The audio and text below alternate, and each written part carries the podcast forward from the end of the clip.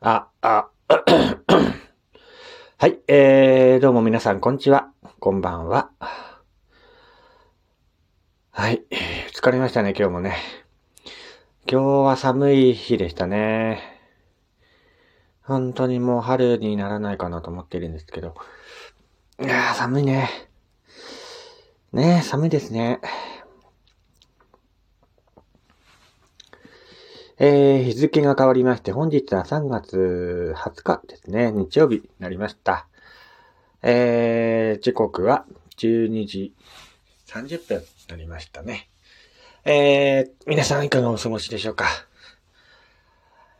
えー、本日もね、やすさんのゆるっとラジオ、最後までよろしくお願いいたします。本日の、えー、誕生花はスイートピーと三つ股という花になります。えー、またね、黄色いチューリップも本日の誕生館になるのでね、えー、覚えておいてください。えー、中でもね、あのー、本日のスイートピーね、あの花言葉は、門出、別離、ほのかな喜び、優しい思い出だったかな。そういう花言葉になっています。えっ、ー、と、スイートピーっていうのはあのピンクのお花なんですけどもね。ピンクというか赤、赤っぽいね、赤いスイートピーという名曲もありますけどもね。そちらの方で、まあ、なんて言ったらいいんだろうな。ちょっとね、ふんわりとした感じのお花なんですけども、花言葉の門出とか、えー、別離っていうのはね、えー、その花の姿が今にも飛び立つ蝶々のように見えることからね、来ているそうです。えー、まさにね、えー、この花にぴったりな花言葉なんじゃないかなと思います。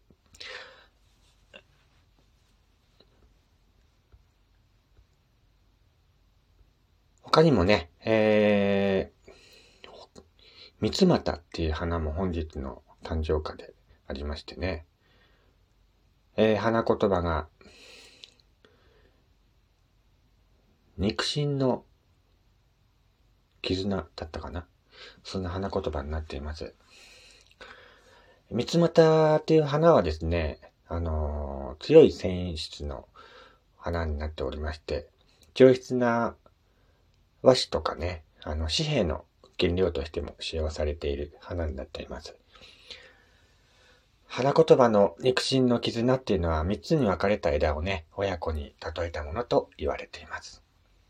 まあそんなね、本日の誕生花、えー、三つ股とツイートピー、ね。そういうことになっています。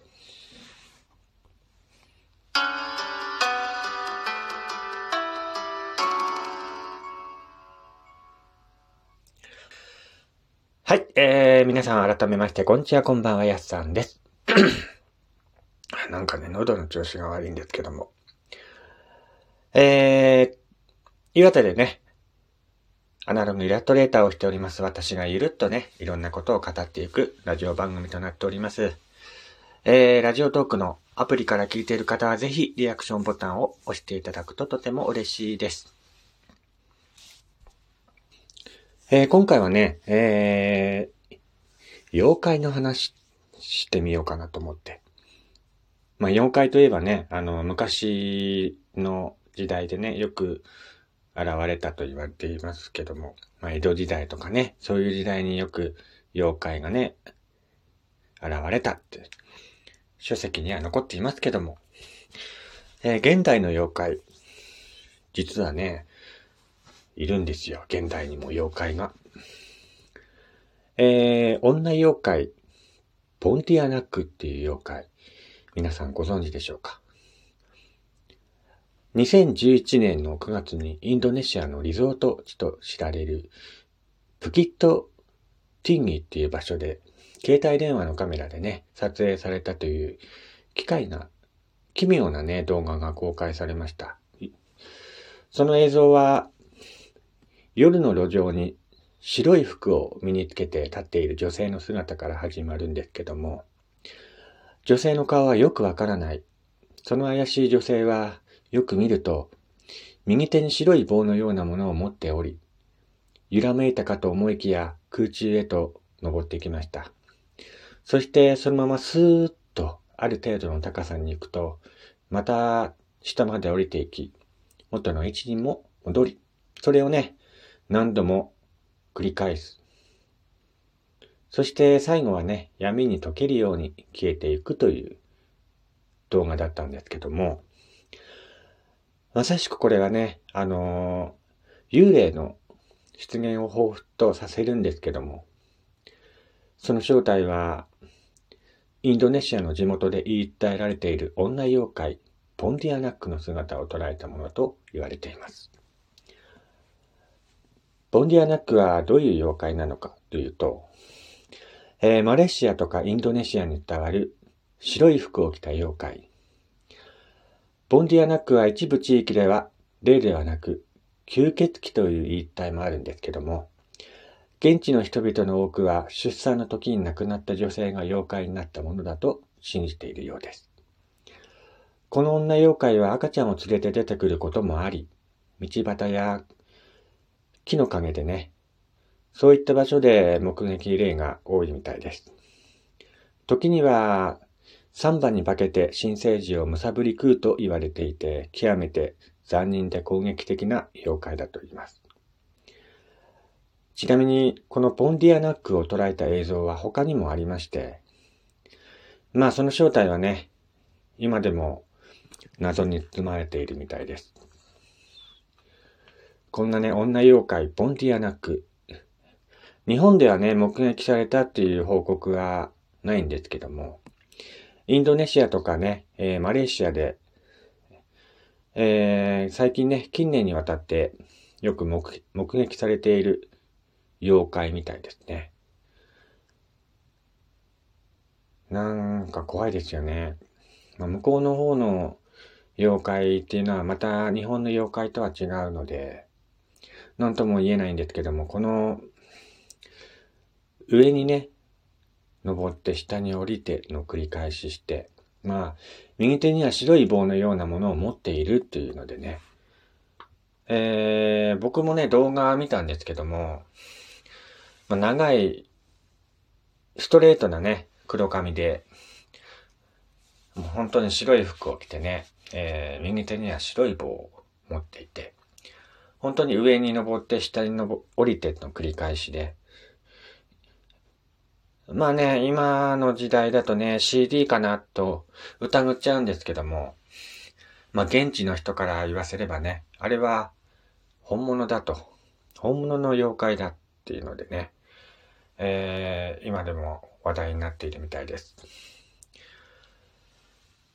まあそんなね、えー、っと、女妖怪ボンディアナックなんですけども、一時ではね、あのテレビでも結構ね、話題になったんですよね。えー、なんか、最近ね、テレビでやらなくなったんですけども、なんか怖い映像特集とかね、そういうテレビ番組も最近少なくなりましたけども、昔テレビでね、よくこの、女妖怪ボンティアナックのね、映像が流れて、えー、あれはって何なんだということでね、話題になっていましたけども、え今でもね、あのー、マレーシアとかインドネシアに伝わる、え、この妖怪、ボンディアナック、今でも目撃の回数が多いみたいなので、まあね、時にはなんかあの、新生児をむさぶり食うと言われているので、まあ極めてね、本当に残忍で攻撃的な妖怪と言えるでしょう。まあね、こういう妖怪に出会ったら本当に逃げるしかないですよね。怖いですよね。まあこういったね、感じの妖怪、まだまだね、海外にはたくさんいるのでね、あのー、ラジオでまたね、話してみたいと思いますけども。えー、皆さんは、どう思いましたでしょうか？えー、それではね、今回は、えー、インドネシアに現れた女妖怪ボンディアナックの話をさせていただきました。このラジオではね、こういった、まあ、変わった話をね、えー、毎日配信してますので、ぜひ、番組をフォローしてチェックの方よろしくお願いいたします。えー、まだまだ寒い日が続きますけどもね、皆さん体調管理万全にしてね、お互い頑張っていきましょう。それではまた次回お会いしましょう。やすさんでした。